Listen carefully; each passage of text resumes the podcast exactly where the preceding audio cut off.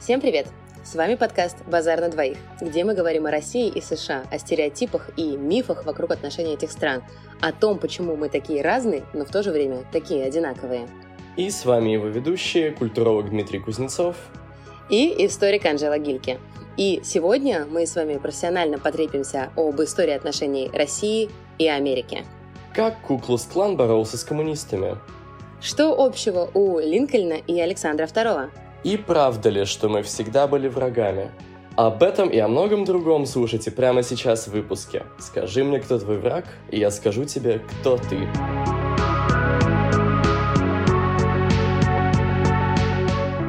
Мы очень волновались, очень долго ждали, когда мы поправимся, у нас пройдут больные горла и заложенные носы, чтобы мы могли записать эту всю историю. На самом деле, несмотря на то, что мы оба очень любим поговорить и делаем это достаточно регулярно, не только в силу любви к разговорам, но еще и в силу нашей профессиональной деятельности, мы все равно очень сильно переживаем, потому что конкретно подкаст мы никогда не записывали, и сейчас для нас это достаточно странно — сидеть в разных комнатах одного дома, смотреть друг на друга по фейстайму и записывать каждый отдельно сам себя на диктофон. Но надеюсь, из этого что-нибудь получится. Сегодня, да, мы собрались, чтобы как-то поговорить про довольно запутанную историю отношений США и России. И, наверное, хотелось бы начать с того, чтобы обратиться к какому-то личному опыту, который есть у нас обоих, но с разных сторон, да. Поэтому, как бы, хотелось сразу задать тебе, Анжела, вопрос о том, что как вообще история отношений США преподаются в школе. Да, вот каким образом дети в школе узнают о вот этом всем непростом, что происходило между Россией и США? Окей, ну, я сначала, на самом деле, хочу немножко пояснить, почему Дима задает мне этот вопрос. Я 7 лет работала в государственной школе, и последние несколько лет я занимаюсь онлайн-образованием, готовлю ребят к ЕГЭ по истории.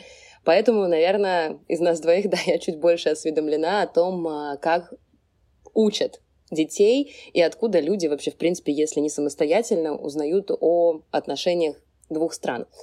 И историю США проходят в школе.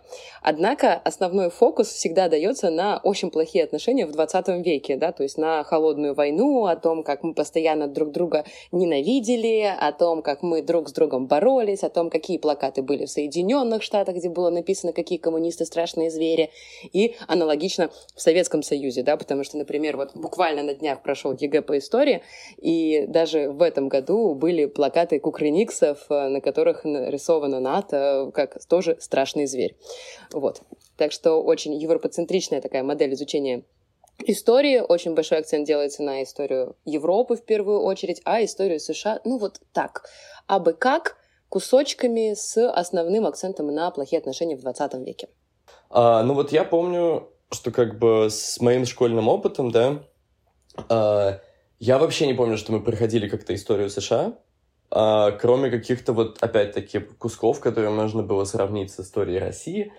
Например, я помню, как, типа, наверное, классе в 10 или в 11 в рамках подготовки к ЕГЭ, которое, на самом деле, в нашем классе очень мало кто сдавал все равно по истории, но мы сравнивали на занятия, типа, как, значит, в чем были отличия между рабством в Соединенных Штатах и в чем, да, и между крепостным правом в Российской империи, да.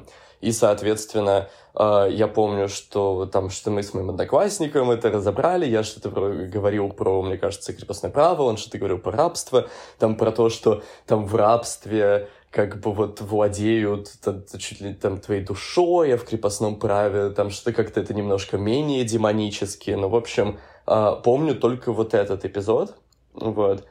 Не знаю, развлекаются ли еще школьники сейчас тем, что вот говорят про сравнение разных форм угнетения. Я бы здесь немножко скорректировала этот вопрос и сказала бы, не развлекаются ли школьники, а развлекаются ли учителя сравнением рабства и крепостного права, потому что, конечно, в данном случае все зависит от учителя. И когда я работала в школе в Петербурге, то я такое задание давала. И давала я это задание, правда, не в 11 классе, а чуть пораньше, когда это все-таки проходит, да, по программе, то есть класс, получается, 8-й. Да, 8-й класс. И это очень интересная на самом деле тема, потому что рабство и крепостное право — это те две вещи, вот, которые не только ты сравнивал там в своем 11 классе и мои ученики в 8-9 классах, но это то, что регулярно сравнивали в Европе в 19 веке, когда говорили про эти две страны. Что вот в России есть крепостное право, в Америке есть рабство. И этот дискурс присутствовал, в принципе, во всех практически странах и, конечно, всегда в очень отрицательной коннотации. Да, но вот мне интересно еще, насколько это в каком-то смысле, знаешь, такое немножко повторение советской, может быть, модели изучения истории про то, что, ну вот мы концентрируемся как бы на униженных и оскорбленных, да, как бы на угнетенных классах. И, ну, как бы вот этот аргумент, что типа, да, вот, может быть, у нас там что-то не очень хорошо, да, но у вас вообще негров линчуют. Ну, на самом деле, здесь, наверное, стоит поговорить, в принципе, есть ли отличие между рабством и крепостным правом, потому что тема, на самом деле, сложная, и большинство людей, кто профессионально не занимается историей и специально как-то не изучал данный вопрос, ответить на него чаще всего не может, да, и очень часто мы видим то, что, в принципе, между этими двумя понятиями стоит знак равенства, да, то, что крепостные были практически рабами, да, и так даже многие учителя, в том числе, говорят, и историки. Но на деле это не совсем правильно, потому что есть одно очень важное отличие между рабством и крепостным правом, которое заключается в праве собственности. Если мы говорим про рабство в Соединенных Штатах, то раб равно собственность. Это собственность помещика. Ну, не помещика в данном случае, а плантатора, южанина какого-нибудь, да, с гигантской плантацией хлопка или табака. И там подразумевается, что человек полностью абсолютно принадлежит. И на примере вот одном это становится очень очевидно. В Соединенных Штатах Америки было распространено выращивание рабов на продажу. И у них не было никакой земли, у них не было в собственности вообще ничего. То есть конкретно человек принадлежал как какое-то орудие труда помещику, плантатору, извините. Вот. А с крепостным правом несколько иначе. Да? То есть это даже выглядит несколько гуманнее, хотя на деле все такой же отстой. И крепостное право подразумевает то, что конкретно сам человек, крепостной крестьянин, он не является собственностью помещика. Собственностью помещика является земля, на которой живет этот крепостной. И этот крепостной вынужден работать и трудиться на своего помещика, потому что у него нет своей земли. И все мы помним из школьной программы, например, да, как в «Мертвых душах». Да, что делает Чичиков?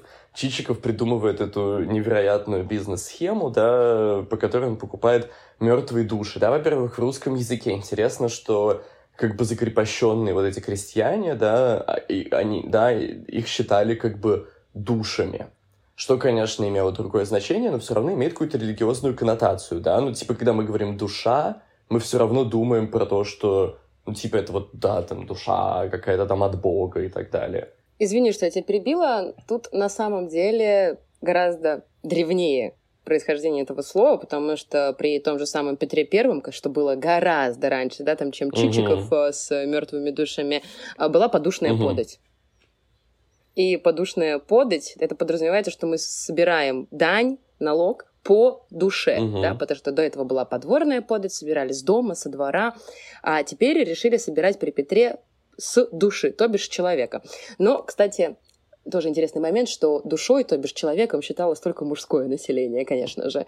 При этом без разницы, 3 месяца ему или 90 лет. Потому что все женщины вот дьявола. И, соответственно, когда Чичиков, значит, ездил по всем этим помещиком, да, он как бы он покупал эти души, то есть получается, что все равно можно, ну, что как бы этими крестьянами владели так или иначе, не только землей, на которой они работали, нет? Да, ими владели, их можно было продавать, не только другим помещикам, их можно было продавать в рекруты. Но я, честно, плохо помню содержание мертвых душ, потому что, в отличие от тебя, я их, наверное, после 1-2 курса универа и не перечитывала. или там даже после школы, и я не помню конкретно в каком виде, да, так скажем, Чичиков покупал эти души. В истории и вообще в нашей стране покупать крестьян можно было только землей. То есть получается, что помещики покупали землю, а не крестьян. Просто начиная с 1649 года, когда у нас окончательно закрепостили крестьян, крестьян прикрепили к земле, и они по факту продавались просто вместе с ней. А рабов могли продавать на ярмарке как отдельный товар. Угу. И огромное количество же фильмов существует, которые об этом рассказывают. Ну, я не знаю, мне сейчас почему-то сразу пришел в голову вот этот «12 лет рабства». Угу. Я не фанат этого фильма, но в целом там это как раз хорошо показано. Как вот как на ярмарке невест выставляют товар на продажу. И продают. И продавали, да, даже разделяя семьи. При этом могли взять там только дочку, потому что хорошенькая, да, могли взять только какого-нибудь здорового мужчину, потому что это хороший работник. А в России все-таки продавать раздельно семьи было запрещено. И вот, кстати, тоже это интересный момент, потому что изначально это было можно делить семьи. Потом все-таки в XIX веке уже был введен запрет на продажу семей раздельно. Если мы покупаем раба, то, крестьянина крепостного, да, в данном случае, то мы покупаем как бы всю семью. Ну да, это как действительно как-то даже гуманнее.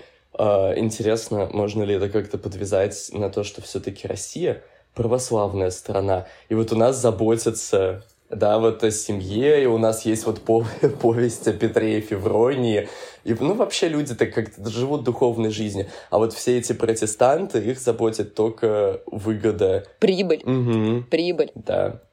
Как там все эти протестанты Кальвин, Лютер, молись и работай, все. Главное угу. прибыль получить. Да, и в таком контексте, конечно, если мы сравниваем, да, крепостное право и рабство, можно сказать, я не верю, что я это говорю, но можно реально сказать, что проще было бы будто, да, жить крепостным в России. Раз уж мы как-то так поговорили про то, что, наверное, может быть, крепостным в каком-то смысле было жить чуть полегче, чем рабам, так ли это осталось после того, как их освободили? Вот, да, все получают свободу, кому проще теперь жить, освобожденному рабу или освобожденному крепостному крестьянину? А, честно? Одинаково хреново всем. Потому что у одних в США было огромное количество проблем, сегрегация, отсутствие земли и вообще ноль прав, то и у других. Да? Хотя, опять же, если судить чисто по фактам, если судить чисто по вот этим написанным в бумажках вещах, то крепостные в России освобождались землей. Угу. Рабы в США освобождались без земли. Но, кстати, показательно, что Линкольн, например, реально хотел отменить рабство, и ими двигала, да, такая очень большая, конечно, экономическая и моральная дилемма, да, в этом вопросе. А в России это была просто тупо необходимость, и сам Александр II, который отменил рабство, об этом, кстати, вообще практически нигде никогда никто не говорит, Александр II не был сторонником идеи об отмене рабства и крепостного права, то есть его, в принципе, все устраивало. Линкольн в этом плане тоже не был каким-то таким прекрасным чуваком, который как бы выступал с, знаешь, каких-то высокоморальных позиций, о каком-то там невозможности закрепощения там людей свободных и так далее, потому что первоначальный план, насколько я понимаю, как бы, да, отмены рабства в США заключался в том, чтобы потом всех как бы бывших рабов на самом деле отправить в Африку. Просто потом как-то люди подумали, что это будет, типа, слишком затратно, и проще уже как-то оставить, просто ничего не платить. Да, конечно. И помнишь, когда ты мне рассказывал в один из моих первых приездов к тебе в Лос-Анджелес про историю чаевых? То, что это же тоже на самом деле прямое последствие вот отмены рабства, да, в 1860-х годах. Сейчас об этом сложно задумываться, потому что гигантское количество лет прошло, и это какая-то часть повседневной культуры в Америке. Но, тем не менее, это же так и есть, да, то, что... Ну, я думаю, что лучше, если это ты сам расскажешь эту историю про... Ну, это правда такая история из серии, как бы не все поймут, немногие вспомнят. Но, да, то, что, по сути, с освобождением такого большого количества рабочей силы, да, ну, многие люди не хотели оставаться на юге, естественно, и уезжали на север, да, как бы прекрасные люди на севере не очень хотели платить и нанимать освобожденных рабов, поэтому, да, чаевые появились как бы такие деньги, которые, да, ты можешь получить, если тебе их заплатит клиент за хорошо выполненную работу. Что как бы твой работодатель не несет ответственности за, скажем так, как это называется, за твой заработок, короче, за твою зарплату. Ну вот, да. А в России была не совсем такая, конечно, ситуация. У нас тоже появился гигантский рынок рабочей силы, но очень большое количество людей остались в деревне.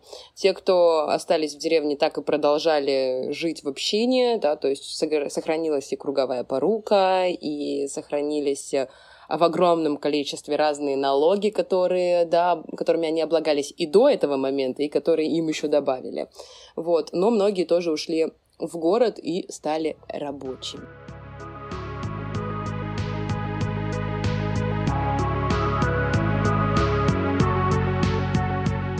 Такой момент же тоже параллельный, да?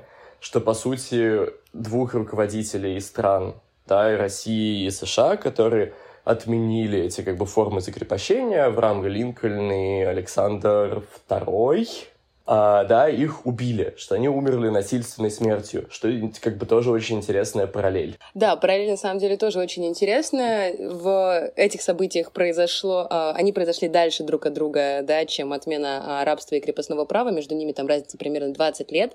Линкольна убили лет на 20 раньше, потом убили в 1881 году Александра II.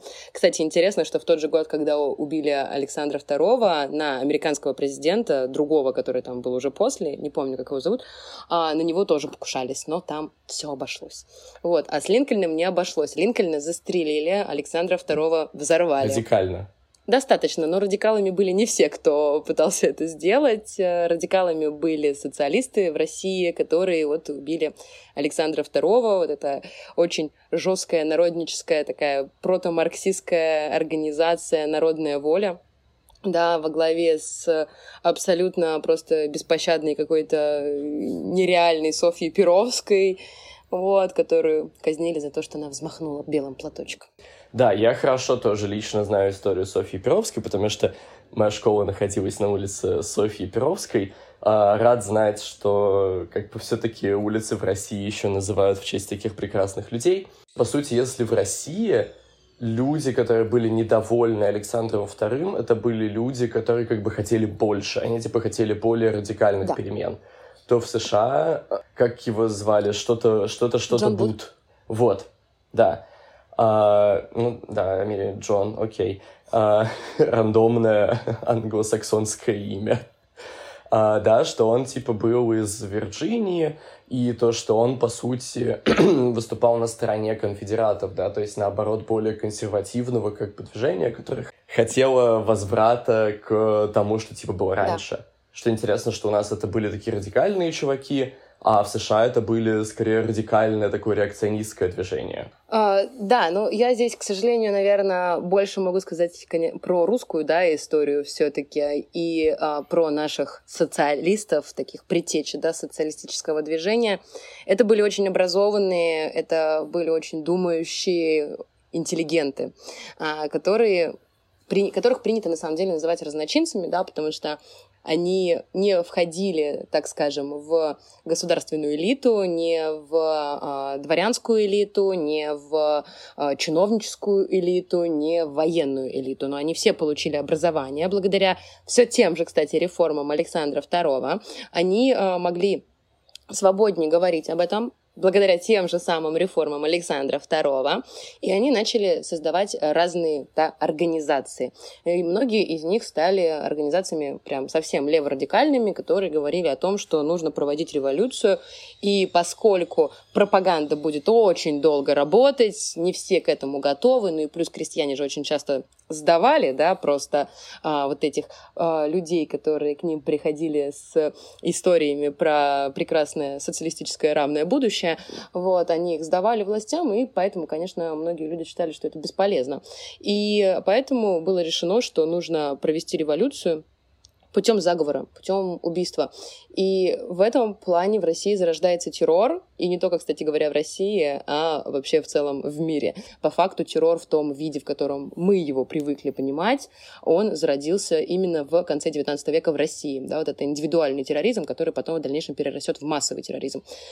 И Да, они хотели больше, они говорили, что это не реформы, не великие реформы, а реформы великих надежд и ожиданий, которые не были реализованы, что крестьяне были обмануты. Ну и мы, в принципе, с вами об этом уже сейчас говорили, да, то, что крестьяне получили мало земли, огромное количество крестьян было... тоже жило за пределами там бедности, они не могли уехать из деревни, хотя очень сильно хотели, но их не отпускали из общины. В общем, плохо жилось, да, и социалисты хотели больше для них.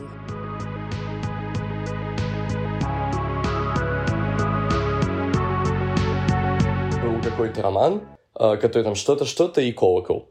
Вот.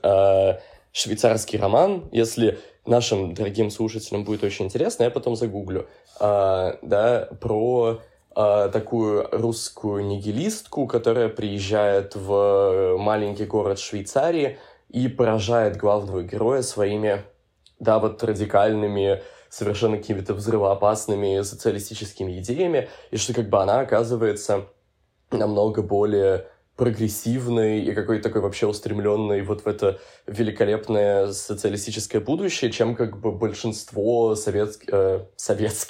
чем большинство европейских, да, западных интеллектуалов на тот момент. И что как бы это очень интересно сопоставить, например, с каким-то образом России в сегодняшнем дне, где, может быть, Россия будет больше выступать как такое олицетворение чего-то консервативного, тоже, может быть, регрессивного. А вот в 60-е годы, например, 19 века образ России, наоборот, был такой как бы более какой-то радикальный и прогрессистский. Да, на самом деле образ России очень долгое время был радикальным и прогрессистским, и это начинается вот во второй половине 19 века. Хотя я бы даже сказала немножко раньше, все-таки в период правления Николая I, когда он завершается, и когда все вот эти люди, нежеланные в России, с критикой государства, да, которые выступали, они вынуждены покинуть Российскую империю. И они покидают Российскую империю, уезжают в первую очередь в Великобританию, в Лондон и в Париж, во Францию, где издают там газеты. Ну, тот же Герцен, да, с газетой «Колокол». Вот эта вечная история про мигранта, который ругает Россию, родину, да, из-за рубежа. Но он вынужден уехал, да, до этого же он там еще в Сибири побывал, и поэтому, ну, конечно, Лондон гораздо лучше, чем Сибирь. И это... продолжает, да, вот эта тенденция развиваться на протяжении всего XIX века, и очень большое количество людей уезжает, в том числе вот эти самые народники, да, которые хотели заниматься пропагандой, а не террором. Тот же самый «Черный передел», организация Плеханова, да, Плеханов же будет первым человеком, который издаст Маркса и Энгельса на русском, да, он его переведет, живя в Швейцарии. И Швейцария в этом плане была такой просто... таким анклавом русских социалистов, которые эти идеи распространяли везде. И туда приезжало очень много разных людей. Например, в один момент туда приедет очень юный Бенито Муссолини. Но я думаю, если мы сейчас... Да, и Бенито Муссолини будет тусить в одном доме, там же, где был Ленин, например, который тоже посещал черных передельцев и Плеханова в Швейцарии, в Цюрихе. Вот, поэтому... Если мы сейчас уйдем в эти дебри, то мы, конечно, совсем уйдем от нашей темы сегодняшнего подкаста, да, сегодняшнего выпуска. Ведь, напомню, мы вообще должны рассказывать про историю отношений, но мы как-то засели на рабстве. Что неудивительно, потому что это две вещи, которые очень сильно определяют вообще всю историю и России сегодня, и, естественно, Соединенных Штатов. А были ли еще какие-то в истории наших двух стран параллельно развивающиеся события или тенденции? Ну, я, наверное... немножко по-другому отвечу на твой вопрос. Скажу о том, когда, в принципе, начались отношения и какие они были. Да? Начались отношения России и США в XVIII веке при Екатерине II. Что, на самом деле, неудивительно, да, потому что до XVIII века в США были просто колонии Великобритании и самостоятельно вести свою политику не могли. В XVIII веке, во время войны за независимость, Россия поддерживает Штаты в борьбе против Англии. Но это вечная история, то, что, да, там враги, друзья, да, мы вам поможем, а с Англией у нас отношения стабильно на протяжении всей истории не складывались, да. Потом, еще один момент, вот то, что ты говорил про схожие события.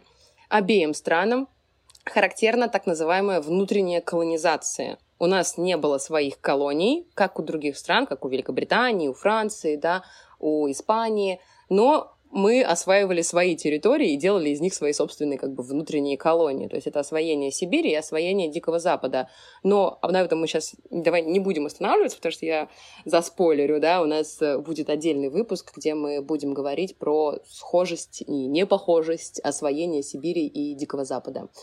Вот. И, наверное, стоит еще сказать, что очень тоже такое схожее, да, в наших историях, такая точка пересечения — это влияние просвещения на Россию и влияние просвещения на Соединенные Штаты в конце XVIII, в начале XIX века. Культуру просвещения все знают по фигуре просвещенного монарха в основном, что как бы вот все эти такие умные ребята собрались и подумали, что как бы хорошо бы, конечно, чтобы вот монарх был не просто какой-то сидящей головой, а чтобы, ну вот, еще что-то соображал и вообще заботился как-то там родительски, да, о своем народе. И вообще хорошо, если бы был как-то тоже и философ, и что-то и читал всякую литературу полезную для сердца и ума, и вообще был бы не последний какой-то человек в образовании. И, в общем, очень интересно, опять-таки, такая особенность России, что вот у нас образ просвещенного монарха, да, который складывается Екатерина в XVIII веке, он складывается, да, что она как бы вот как ярчайший такой прямо представитель этого всего, и что вообще у нас такая как бы абсолютная просвещенная монархия складывается вокруг женщин на самом деле, в отличие от большинства европейских стран, где все-таки этими просвещенными монархами были как бы фигуры мужчин. Здесь, да, на самом деле вообще очень большая особенность истории России, то, что весь XVIII век у нас век женщин. Там были мужчины, но их очень быстро убивали после Петра I. То есть Петр I был 20 там, с лишним лет, да, вот, а потом все мужчины как-то очень быстро заканчивались, конечно. И вот ты говоришь, да, то, что у нас образ просвещенного абсолютизма связан с Екатериной II, я никоим образом не спорю, но я вот, например, вообще не фанатка Екатерины II, мне она прямо супер не нравится, и мне всегда очень грустно и обидно, что ее предшественник, собственно, ее муж Петр III был так быстро убит и проправил меньше года, потому что на деле вот он тоже был просвещенным, да, абсолютно монархом, и у нас просто из-за того, что часто историю переписывали, и, кстати, первый кто переписал историю, была та самая просвещенная Екатерина II. Впервые достоверно известно о переписанных, да, учебниках исторических и каких-то документах при ней. И вот там они, конечно, очень жестко забулили просто Петра III и выставили его каким-то полнейшим имбецилом, практически в прямом смысле этого слова, который все время играл в солдатики, что, конечно, было абсолютно не так. И, ну вот в целом, например, сейчас в академии активно, сейчас это я имею в виду последние, там, не знаю, лет 20, условно говоря, очень, скажем так, любят тоже немножко покритиковать европейское просвещение за вот это понимание, скажем, за создание такого понятия цивилизации, как вот именно европейская цивилизация, наделенная особыми характеристиками. И, соответственно, появляется представление о таких цивилизаторских миссиях, по сути, просто о колониализме, да, когда ты, да, тебе нужно как бы сделать людей из вот, да, населения, например, допустим, ну, там, Африки, да, там, или Индии, да, что как бы они, конечно, такие, они могут быть такими наивными дикарями в лучшем случае, да, конечно, жестокими, там, совершенно, знаешь, необразованными, да, и вот что миссия европейца — это сделать из них всех людей. Но этим же очень сильно как раз оправдывали колонизацию, которая в XVIII веке и в начале XIX набирает новые обороты. Ведь открыли Америку достаточно давно, да, в 1492 году. И с того момента ее планомерно как бы заселяли. Но, тем не менее, да, колонизация массово, она придется уже на просвещенную эпоху. И вот эти прекрасные белые люди, несущие знания образования, а также смертельные болезни для местного населения, они стали, конечно, да, таким символом просвещенной Европы для многих поколений уже там и переехавших людей, да, переселенцев, и местных, кто смог выжить. Мы же до сегодняшнего дня можем видеть сегодня, да, вот, например, в Штатах прямые следствия просвещения. Это Конституция непосредственно Соединенных Штатов. Которая, как я помню, как ты мне рассказала примерно неделю назад, опять-таки, да, появилась из Кодекса Наполеона. Вот к слову о том, что все мы дети Европы. Наполеон гораздо более тесно, да, связан с России, нежели с Соединенными Штатами, потому что все-таки война 12 года, и заграничные походы, и то, что Россия стала такой сильной державой, да, после того, как победила Наполеона. Вот. Но честно, я бы, вот, если бы у меня был выбор, если бы у меня была возможность выбора, я бы выбрала, конечно, лучше Кодекс Наполеона и Конституцию, чем великую европейскую державу, которую все боятся. Потому что Кодекс Наполеона — это на самом деле очень такой важный юридический документ, который по факту является первой в мире конституцией. Да, то есть, естественно, в прямом смысле конституция самая первая. Это Конституция Соединенных Штатов, но она основана очень сильно на Кодексе Наполеона, который был принят им в 1804, по-моему, году. То есть, когда он еще был не императором, а когда он еще был консулом. И вот Кодекс Наполеона, если его почитать повнимательнее, то там можно увидеть прям очень много тех моментов, за которые мы ратуем сейчас. За свободу слова, за свободу самовыражения, религии, печати, да, то есть то, чего до сих пор во многих странах как бы вроде бы и не существует.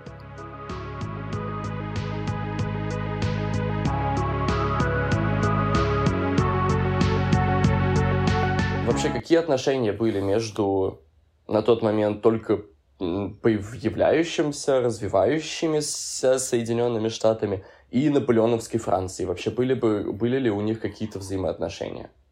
Я бы, на самом деле, не сказала, что как-то особо отношения развивались у Соединенных Штатов, которые на тот момент, да, еще были колонии Великобритании и Франции, но война Наполеона в Европе, вся вот эта целая серия гигантская наполеоновских войн, которая охватила примерно 20 лет, она способствовала тому, что США впервые и в первый и, на самом деле, в последний раз развязали какую-то войну на своем континенте. Они развязали войну с Великобританией, да, то есть это была такая первая попытка их освободиться от зависимости и захватить себе еще немножко каких-нибудь там территорий. И почему так произошло? Потому что Великобритания была вся в Европе. Вот я имею в виду, когда вся, не физически, да, а как бы мысленно и всеми своими действиями и силами Великобритания была в Европе, потому что нужно было бороться за господство в этом мире, за политическую, физическую, колониальную гегемонию с этим ужасным Бонапартом.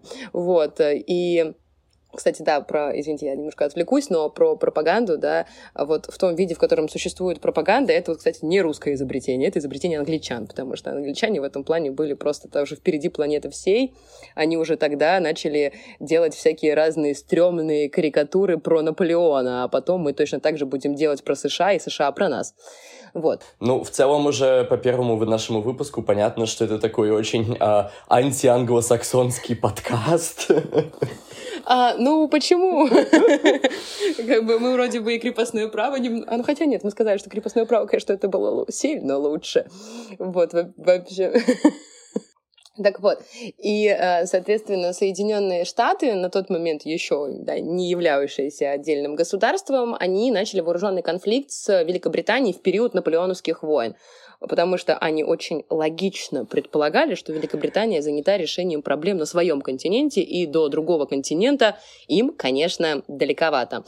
Вот, а нет, они уже были свободными. Да, они уже были свободными на тот момент. Да, это же после войны за независимость. Война за независимость — конец XVIII века, а это начало XIX. Но, тем не менее, большое количество штатов каких-то еще принадлежало Великобритании. Не все штаты вошли в Соединенные Штаты. И вот эта англо-американская война 1812-1815 годов очень часто у американцев, например, насколько я знаю, в учебниках называется Второй войной за независимость. Потому что теперь Великобритания подтвердила статус США как суверенной державы. И здесь все равно американцы, конечно, оплошали, они думали, что Великобритания не справится, но Великобритания вовлекла на свою сторону племена индейцев. И первый и последний раз Вашингтон, столица, да, Соединенных Штатов, подверглись каким-то разрушениям в ходе боевых действий. После этого никогда больше на территории Соединенных Штатов конкретных каких-то военных действий, ну, если мы не будем считать бомбардировку Перл-Харбора, не велось. Ну и раз мы уже начали говорить про военные действия на территории США, конечно, нельзя обойти стороной гражданскую войну, которая является еще одной такой основой, как и рабство, всей сегодняшней истории, да, Соединенных Штатов. Потому что, конечно, даже современное какое-то противостояние демократов и республиканцев, оно во многом повторяет очень многие, скажем так, по крайней мере, символические элементы гражданской войны, да. Хотя вот, что удивительно, тоже как факты серии не все поймут, немногие вспомнят, но, да, изначально за отмену рабства и вообще аболиционистами была именно республиканская партия, что, опять-таки, совсем не вяжется с ее современным образом. Да, давай на всякий случай немножко поясним, что это за две партии, почему такая американская система отличная от многих других, в первую очередь, конечно, от российской, потому что в России по факту, как бы на бумажках, у нас многопартийность. В Штатах двухпартийная система, где существуют две основные партии, республиканцы и демократы, которые делят между собой все места в парламенте, в Сенате. Да, на самом деле очень сложно сейчас, скажем так, сказать, за что действительно выступают демократы, за что республиканцы, потому что, по сути, платформа этих двух партий сейчас не про ценности вообще. Абсолютно. Mm-hmm. Ну, условно. Опять же, условно, да? Мы не будем сейчас сдаваться в большие подробности, просто чтобы понять именно вот этот прикол с тем, то, что за отмену рабства выступали республиканцы, да, и Авраам Линкольн был республиканцем. Потому что, вот насколько я знаю, ну, то есть, вот смотрите, получается, Трамп республиканец, Трамп богатей, который за торговлю оружием и за запрет абортов. Вот это республиканцы. Это их такой портрет международный сегодня, я бы сказала. С другой стороны, демократы, Обама, который там ездит в Африку, помогает детям, который легализовал гей-браки, да, в Америке. И который, естественно, против свободного ношения оружия, да? И вот такая как бы разница. И при этом, насколько я помню, Обама где-то сказал, что Авраам Линкольн его любимый президент. И да, то есть если сейчас как бы республиканцы, это такая партия какого-то, не знаю, они пытаются быть современными консерваторами, на самом деле у них тоже не очень сильно это получается, да, то есть они, вот республиканская партия за возвращение к какому-то великому прошлому, да, великое прошлое Америки, это, ну, как бы сильно такой, это капиталистический бум, это сильная индустрия, это свободные люди, которые говорят свободные вещи. То есть как Великий Гэтсби. Как Великий Гэтсби, ревущие 20-е. Великий Гэтсби и, господи, как это? Клинт Иствуд. Вот.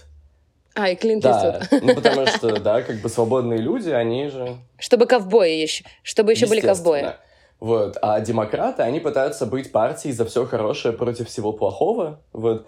Но никто из них, скажем так, не ищет никакой альтернативы капиталистической олигархии современного американского общества. Кажется, сейчас Дима прочитал строчку из своего любимого, просто очень левого журнала, на котором изображена гильотина, да? Да.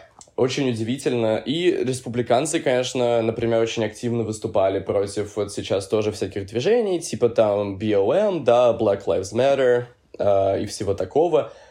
Почему вот я и сказал, что удивительно сейчас представить, что вот, между прочим, Линкольн был республиканец, да, и как бы люди, которые выступали за отмену рабства и вообще за какие-то права для темнокожего населения Америки, они были изначально республиканцы.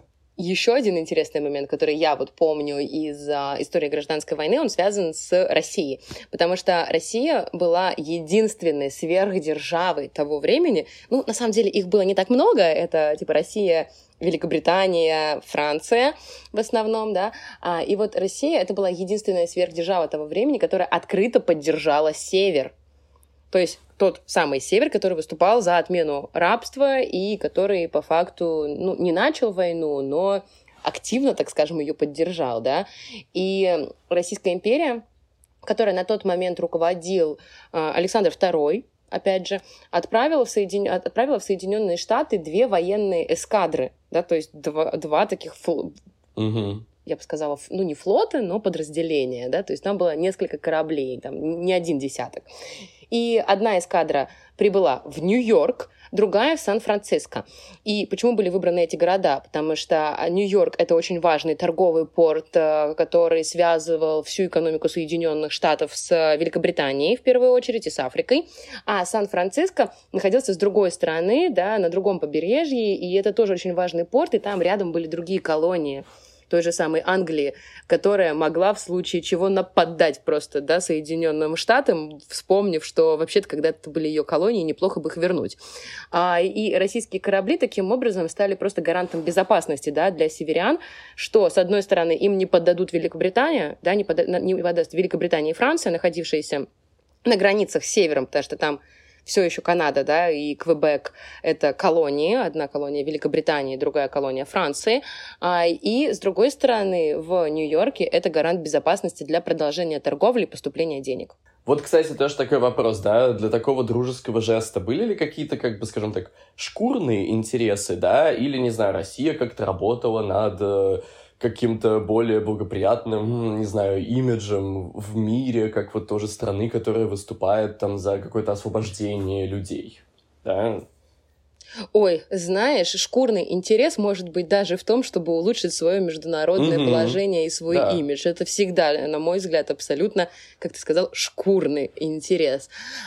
И да, он был очень очевидно проглядываемым, потому что на тот момент мы просрали, извините, я иначе не могу сказать, Крымскую войну. И после Крымской войны международный авторитет, положение страны было как бы ниже плинтуса, его нужно было как-то поднимать. И кто был нашим главным соперником во время Крымской войны? Если вы сказали Турция, то вы плохо знаете историю, извините. Это, конечно, была Великобритания, потому что по факту большинство войн, которые Россия вела с Турцией, Россия вела на деле с Великобританией. И Великобритания, она поддерживала юг, потому что Великобритании было очень выгодно дешево покупать все на юге, где использовался арабский труд. Очень удобно, торгуем, дешево, прекрасно, незатратно. Вот. И Россия хотела, с одной стороны, да, улучшить свой международный авторитет, потому что в нашей стране было, помните, крепостное право, которое очень жестко осуждали в Европе, и поэтому мы уже отменили крепостное право в 61-м, действие гражданской войны, когда мы отправляем корабли, происходит в 63-м. Мы отменили крепостное право, и вот мы помогаем северянам, которые тоже хотят отменить рабство. Это один пункт. И второй пункт, конечно, мы не даем возможность Великобритании повлиять на события гражданской войны, тем самым подрываем ее авторитет. В США главный, конечно, миф униженных и оскорбленных — это миф конфедеративного юга. Да, вот эта история про великую потерю, про, да, как бы вот это насильственное. Но это «Унесённые ветром». Я помню свое впечатление от «Унесённых ветром», когда я их впервые посмотрела. Это такая романтика, это такой прекрасный юг, где все такие благородные, где все такие просвещенные, опять же, да, где люди работают, трудятся и красиво живут. Теннесси Уильямс, южная литература, да, там Уильям Фолкнер получает потом Нобелевскую премию. Обожаю обоих просто. Да, и вот у Фолкнера реально это вот атмосфера упадка, и в США, конечно, атмосфера упадка связана в первую очередь с югом, который, мне кажется, после, ну, гражданской войны, да, они как бы и экономически, и культурно не восстановились, да, и вот это какая-то постоянная такая жизнь за счет мифов о былом величии. Да, это, кстати, очень тоже интересный момент, потому что, помнишь, когда мы готовились к этому выпуску, я зачитывала письмо Чаадаева, который сравнивал рабство и крепостное право, да, в России, и он говорил, что, типа, да, обе эти формы безумно, конечно, страшные, бесчеловечные, но, в отличие от нас, он пришел к выводу, что рабство, конечно, было лучше. Почему? Потому что оно несло меньше последствий для страны в дальнейшем, чем крепостное право в России, для России будущего. И в этом плане я абсолютно согласна, да, потому что после гражданской войны все-таки, когда было отменено рабство в Соединенных Штатах, менее развитым остался только юг. да, и на юге, как ты правильно, да, заметил, существовал определенный упадок и культурный, и экономический, в связи с тем, что им было просто не перестроиться на новую промышленную эпоху. А в России эти проблемы продолжатся, потому что у нас было угнетение очень такое все равно моральное, да, то есть вроде бы по бумажкам им жилось неплохо, да, у них там и была и земля, и все прочее, но возможности это им все равно не давало, и крепостное право, его отмена, очень жесткие условия его отмены приведут в дальнейшем, как мы уже говорили, к 2 революциям и гражданской войне тоже по факту. И от этого Россия будет страдать и страдает на самом деле до сих пор, потому что, например, свободных фермеров у нас нет, и сельское хозяйство у нас все еще в заднице. Да, но вот при этом нельзя тоже отрицать, что, скажем так, последствия, может быть, экономические для страны были не такие серьезные, да, в США, но последствия в плане именно как бы просто невероятной поколенческой какой-то травмы, да, для людей, которые были, соответственно, освобожденными,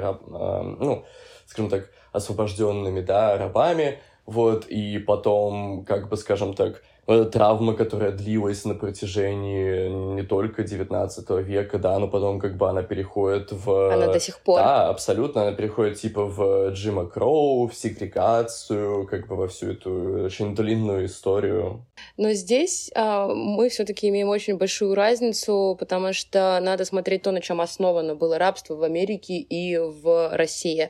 Все-таки, согласись, когда ты идешь в Россию, ты просто с вида на человека не скажешь, что его предки были рабами, и у тебя не будет к нему предвзятого отношения просто потому, что у него такой же цвет кожи, как у тебя.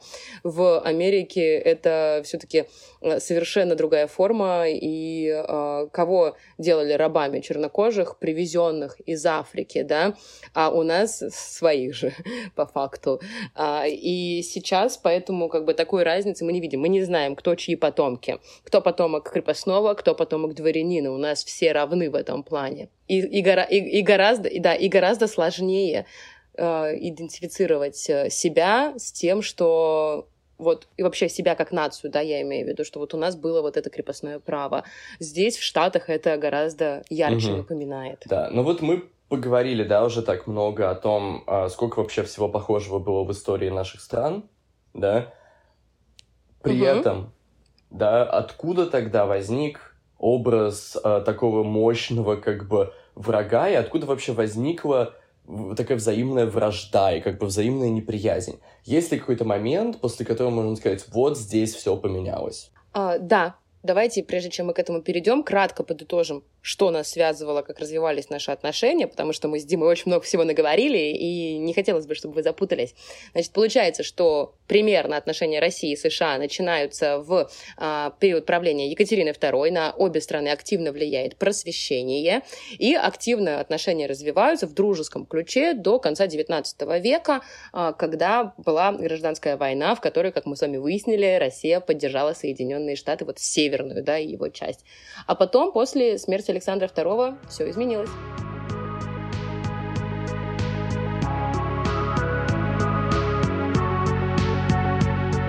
Это время, в 1880-е, да, годы, в Соединенных Штатах начался достаточно сильный экономический кризис, плюс стали очень очевидными, стали очень сильно проявляться вопросы, связанные с сегрегацией, да, в Соединенных Штатах, когда начали подниматься разные волнения на юге, и нужно было отвлечь, да, население от внутренних проблем на что-то другое, и желательно на что-то внешнее, да, чтобы показать, что вот, ребят, смотрите, где-то хуже.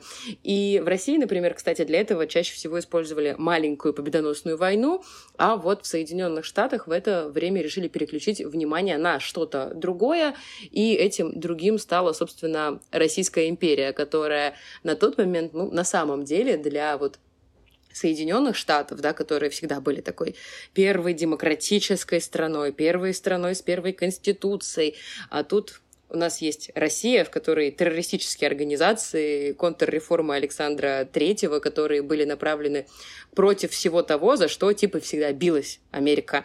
Это свобода слова, местное самоуправление, получение образования и вот это все. Ну вот смотри, при этом мы только что говорили о том, что у России в целом еще недавно был такой довольно образ, скажем так, страны, может быть, если не самым прогрессивным правительством и не самым прогрессивным политическим режимом, то как минимум с прогрессивными идеями.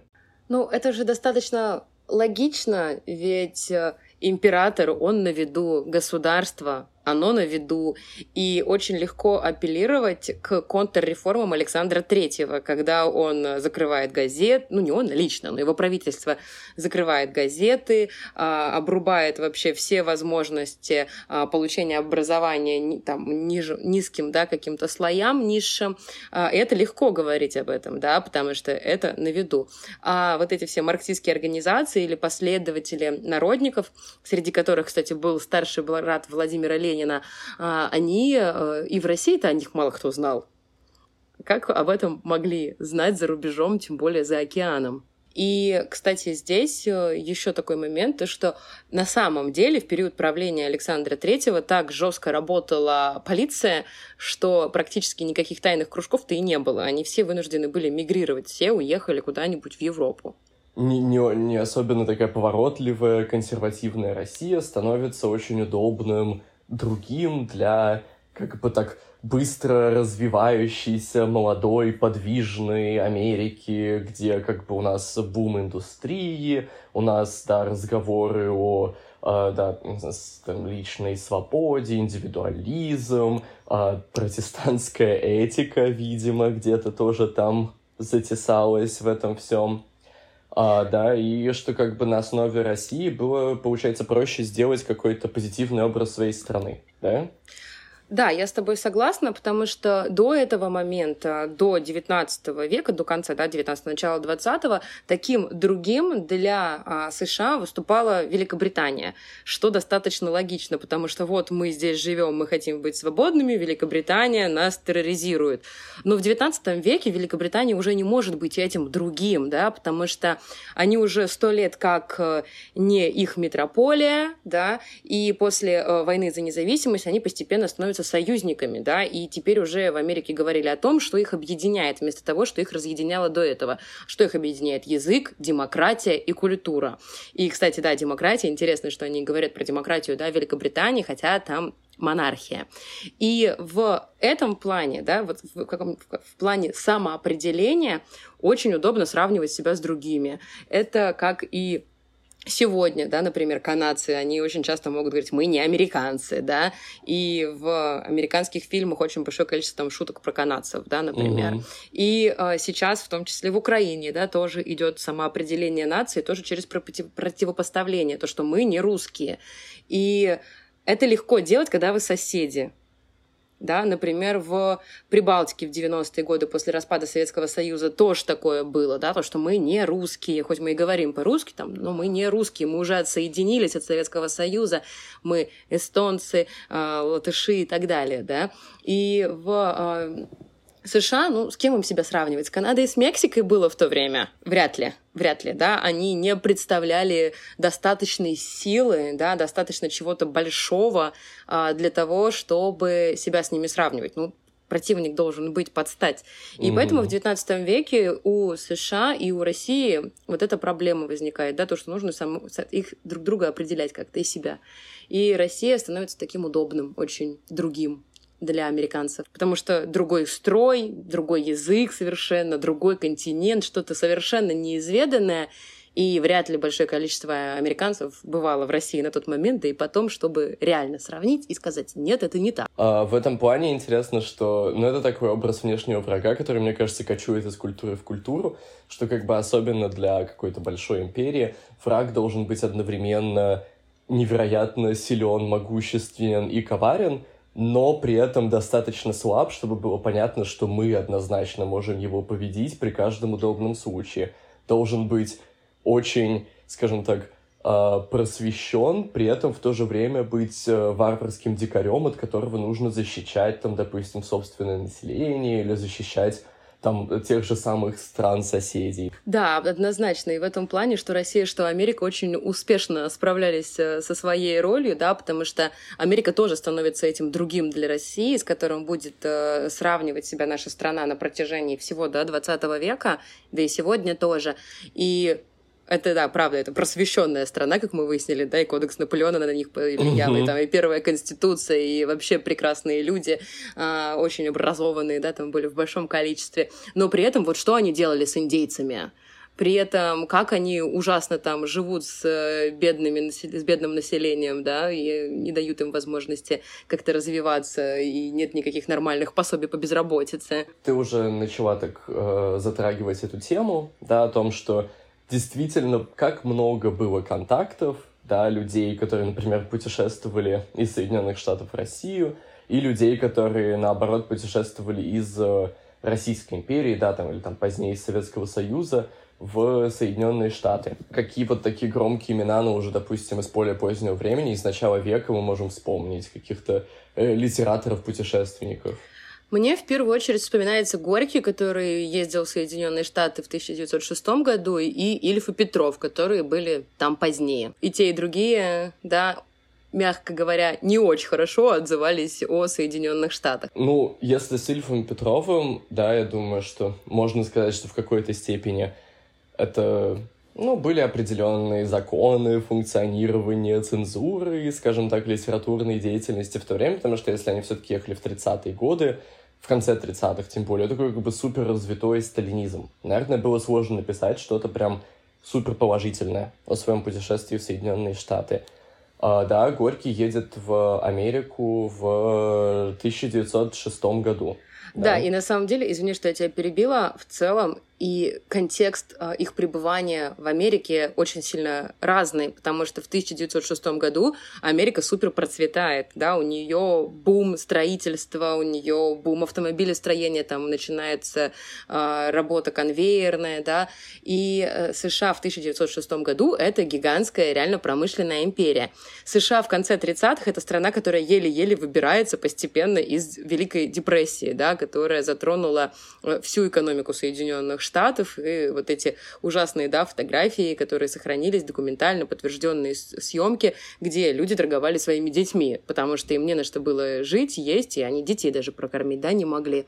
И поэтому, да, в 30-е годы можно представить Америку реально чем-то страшным. Например, да, вот Горький пишет Ладыжникову, своему издателю: «Знаете, что я вам скажу? Мы далеко впереди этой свободной Америки при всех наших несчастьях. Это особенно ясно видно, когда сравниваешь здешнего фермера или рабочего с нашими мужиками и рабочими». Да? Это вот абсолютно, мне кажется, та же самая история, как мы говорили про там, рабство и крепостничество. И вот Горький тоже продолжает сравнивать рабочий класс, который его очень сильно волновал. Или, например, он пишет, да, о том, что... Ах, интересная страна, что они, черти, делают, как они работают, сколько в них энергии, да, то есть тут как бы такой какой-то положительный запал у этого предложения, а потом он заканчивает: невежество, самодовольство и варварство, да, то есть тоже такой очень двоякий образ вот этого другого, который одновременно супер предприимчивый, энергичный, но при этом такой как бы некультурный и оторванный, да, от какого-то вот старого мира. Да, и на самом деле, когда читаешь эти заметки Горького или когда читаешь его произведение, вот этот небольшой рассказ, написанный в Америке «Город желтого дьявола», что желтый дьявол — это деньги, это золото, которое правит всем, да, естественно, в этой ужасной капиталистической стране. И мне не верится, что это написано в 1906 году. Это риторика гораздо более позднего времени на самом деле, а не вот еще такая предреволюционная. Ну, на самом деле, хотя, с другой стороны, революционная, потому что 1906 год — это у нас уже идет Первая русская революция в Российской империи. Но, опять же, Первая русская революция, она все равно была еще не про это, да, не про такое прям тотальное злоупотребление капиталистов, как в 1917, да, например, году. Будут говорить об этом большевики. Ну и большевики, по факту, еще не имели никакой связи с Горьким. Да, Горький поехал, кстати, в этой поездке собирать деньги для партии. Он уже на тот момент был достаточно известным писателем, и там должен был устраивать свои чтения и зарабатывать таким образом деньги для партии, но для эсеров. 30 секунд исторической справки. В чем были основные различия между эсерами и большевиками? На самом деле, на тот момент почти ни в чем. Просто эсеры были менее радикальными, да, чем большевики, и чуть более честными. Наверное, именно поэтому большевики потом их и ликвидируют после 1917 года и установят однопартийную диктатуру. То есть изначально эсеры были сторонниками, да, с большевиками. И эсеры, в отличие от большевиков, практически всегда были легальной партией. В общем, так или иначе, на самом деле интересно, что такое чувство, что в 20 веке основная какая-то критика, которая появляется о Соединенных Штатах, это, конечно, уже такая критика капитализма, да, и всех, скажем так, связанных с ним разложений в американском обществе. Потому что вот вслед за Горьким, например, Ильф и Петров не пишут, кстати, конкретно про деньги, да, но они пишут про то, как деньги в капиталистическом обществе влияют на культуру и религию. Например, есть главы, посвященные Голливуду, да, в которых они встречаются с каким-то американским кинематографистом, который, скорее всего, какое-то придуманное абсолютно лицо, да. И этот кинематографист жалуется им, что Голливуд не способен, в отличие от европейского кино, не способен создать больше каких-то действительно, знаешь, значимых картин, потому что как бы толстосумы, которые владеют голливудскими студиями, да, могут, дают деньги только на самые как бы низменные и самые ничтожные как бы какие-то бытовые темы, просто да, с целью заработать как можно больше денег. Да, вот это сейчас описываешь, и мне кажется, что ты говоришь не про Голливуд, а про НЭП. Потому что НЭП — это новая экономическая политика, да, которую вел Ленин после Гражданской войны, и она подразумевала капиталистические элементы в коммунистическом государстве. Это, конечно, был для многих шок, это не понимал в первую очередь Троцкий, в последнюю очередь Сталин. И потом НЭП будут очень сильно ругать, и вот ты использовал слово «толстосумы». Слово «толстосум» традиционно использовали как раз к вот этим нэпманам, людям, которые из вот этих капиталистических элементов в коммунистическом государстве вот взяли себе все самое дорогое, да, забрали все деньги, начали снова всех использовать. И да, это как раз 30-е годы в России, когда очень сильно ругали НЭП и по таким же абсолютно критериям, как вот ты сейчас описываешь, ругали Голливуд, Ильф и Петров. А наоборот же тоже ездили? В то время, на самом деле, да, если мы еще как бы в 20-30-х примерно, была очень интересная делегация из Гарлема, да, темнокожих интеллектуалов, писателей, актеров и так далее, которые были все приглашены в Мосфильм, с целью работы над никогда не сделанным, к сожалению, да, проектом фильма про рабочие движения на американском юге, которые, значит, выступают за права темнокожих рабочих, и про то, как, опять-таки, капиталистический монстр Левиафан Соединенных Штатов подавляет, да, то есть как бы не только, скажем так, просто бедных, да, людей, как бы вот классовое расслоение, но и именно темнокожих, да, темнокожее население. Фильм не был, к сожалению, осуществлен. Не был осуществлен по политическим причинам,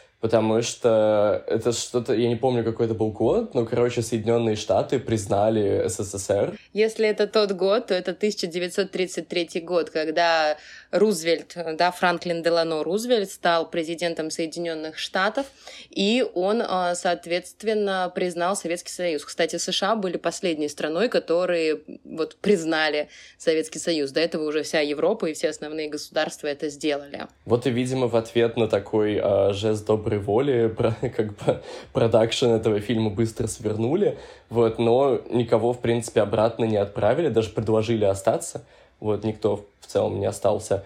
Но потом, вот, например, Лэнгстон Хьюз поездил вообще по всему Союзу, доехал типа до Ташкента примерно, и у него в его как бы большой такой автобиографии, ну, скорее такой сборник дневников, есть суперинтересные главы именно в Советском Союзе, Москве, республиках и как бы его жизни там.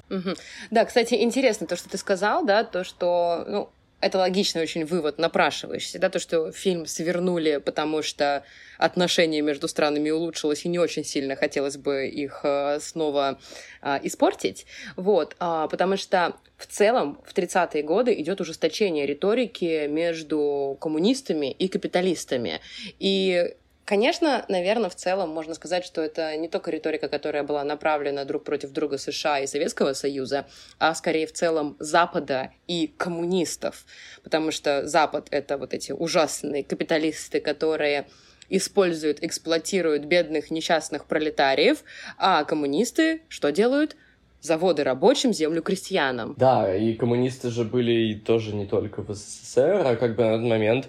Еще, мне кажется, в Германии же тоже было активное довольно левое движение. Да, конечно, Клара Цеткин, должны знать женщины своих героев, да, как минимум, и Роза Люксембург. Но там, на самом деле, очень большое было, да, коммунистическое движение, но уже не в 1933-м. В 1933-м вообще и чуть позднее их уже всех разгромят, потому что в 30-е годы Гитлер пришел к власти. В том же самом 1933 году НСДАП становится главной, да, партией в Рейхстаге, и, в принципе, с этого момента начинается очень жесткое давление на коммунистов, пока после инсценировки поджога Рейхстага их всех вообще не разгромили. Да, опять-таки, все эти рабочие движения были и в США тоже на тот момент. И в Англии они были, да, потому вот в Англии, например, опять же, да, я опять начинаю говорить про то, что Россия всегда с Англией такие традиционные соперники, и в 20 веке, да, уже вот во второй трети, да, 20 века,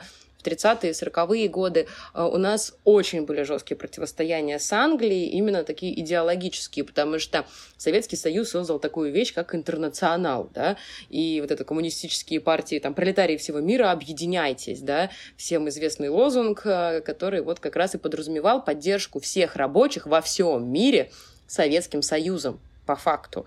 И Советский Союз иногда поддерживал не только идеологически эти рабочие всякие движения, но и материально.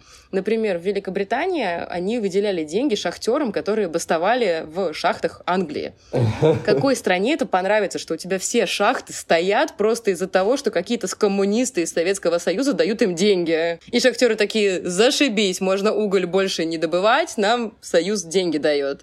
Это все, естественно, неофициально, но все очень очевидно и прозрачно. Вот сколько денег вообще было в стране после продажи всех картин из Эрмитажа. Да. Что можно было давать деньги шахтерам. Да, и после того, как были изъяты ценности у многих белых, да, а потом у врагов режима, у врагов народов, это же 30-е. В этом плане, например, еще интересно, что люди, скажем так, эмигранты из Восточной Европы, которые могли уезжать, допустим, ну, в том числе из-за, скажем так, советской коммунистической угрозы, да. Например, очень много людей, которые уезжали из Литвы, Польши, из Украины тоже, они потом оказывались, допустим, в США и активно вливались в, или даже организовывали рабочие движения уже в другой стране. Да, очень много эмигрантов из Польши, которые уезжали в Чикаго. Да, максимальное количество как бы рабочих, которые начали активно вступать и создавать профсоюзы, да, это были в основном вот эти вот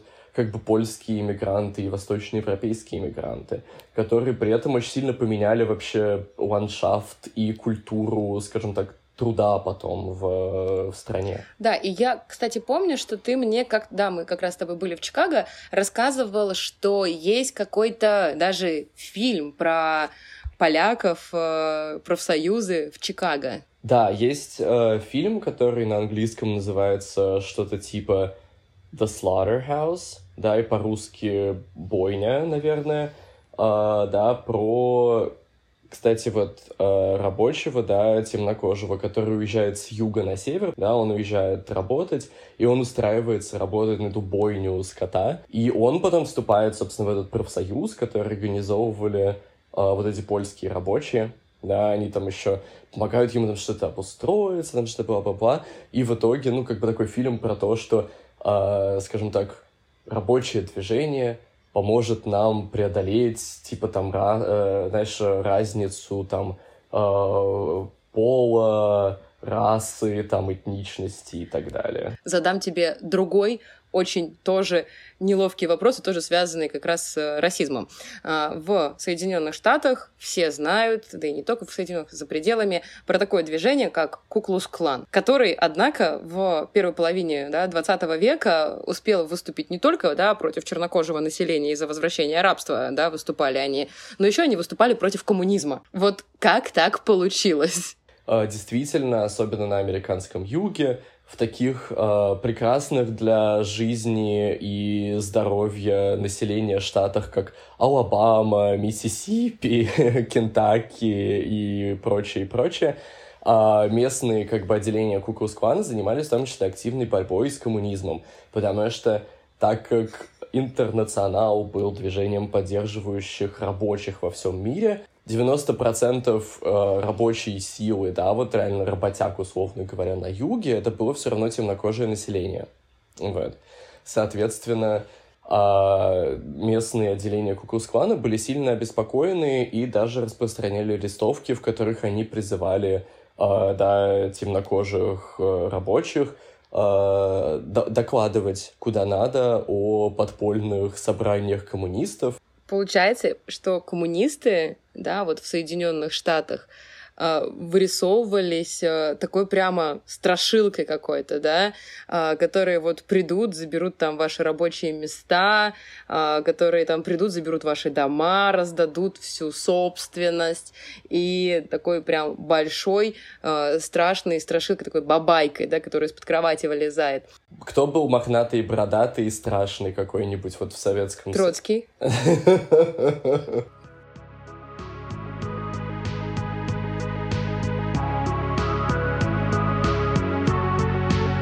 Конечно, 1945 год — это дата отсчета реального уже противостояния, которое получило в истории название «Холодная война». И на этом мы завершаем наш первый выпуск подкаста «Базар на двоих». Надеемся, что вам понравилось и было интересно потрепаться вместе с нами об истории отношений Соединенных Штатов и России, о разных бабайках, фильмах про бойню в Чикаго и о том, как вообще мы до такого дошли. С вами в этом трансатлантическом эфире были Дмитрий Кузнецов и Анжела Гильке, которые заслуживают ваших лайков в соцсетях и прослушиваний на Apple Podcasts, Spotify, Google Podcasts и Яндекс.Музыка. На этом сегодня все. И в завершение мы хотели бы поблагодарить тех, кто помогал нам в создании первого выпуска и вообще в реализации идеи о нашем подкасте.